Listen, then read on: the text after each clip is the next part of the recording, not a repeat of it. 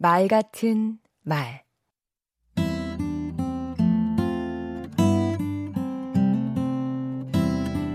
안녕하세요. 강원국입니다. 오래전에 예능 프로그램에 나간 적 있습니다. 김구라 씨와 글쓰기에 관해 얘기를 나누는 프로였습니다. 시청자들의 실시간 댓글이 화면에 뜨고 인기 순위도 정해졌는데요. 화면 가득히 노잼, 노잼, 노잼, 도배가 되더라고요. 결국 꼴찌를 하고 말았습니다.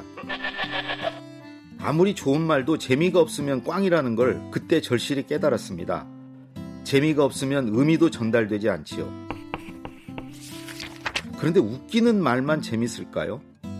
모르던 걸 알게 해줘도 재밌습니다. 아하. 공감되는 말도 맞아, 맞아 하면서 재밌어 합니다. 관점이 새롭거나 해석이 기발해도 재밌고요. 명쾌하게 전곡을 찌르는 말도 재밌습니다.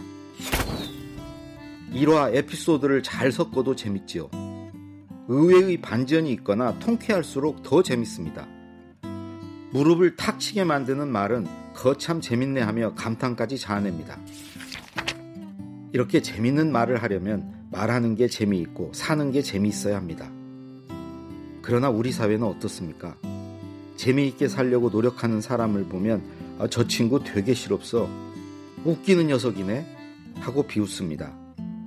웃음, 놀이, 재미에 제값을 쳐주지 않습니다. 선진 기업이 놀이를 권장하고 미국 대통령 연설팀에 조크 담당을 따로 두고 있는 것과 대조적이죠. 그들은 사람과 시간이 남아 돌아서 재미를 추구할까요? 축구도 잘하고 말도 잘하는 안정환 선수가 그러더라고요. 한국 축구가 세계 4강에 다시 오르려면 어릴 적부터 축구를 재미로 해야 한다고요. 애국심으로 하는 축구는 한계가 있다고요. 그런 말도 있지 않습니까? 아는 자는 좋아하는 자만 못하고 좋아하는 자는 즐기는 자만 못하다. 창의와 창조는 엄숙함에서 나오지 않습니다. 근엄하고 권위적일수록 즐겁지 않습니다.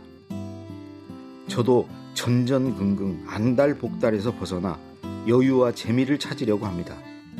말이 즐거우면 일상이 즐겁고 삶이 행복해지지 않을까요? 강원국의 말 같은 말이었습니다.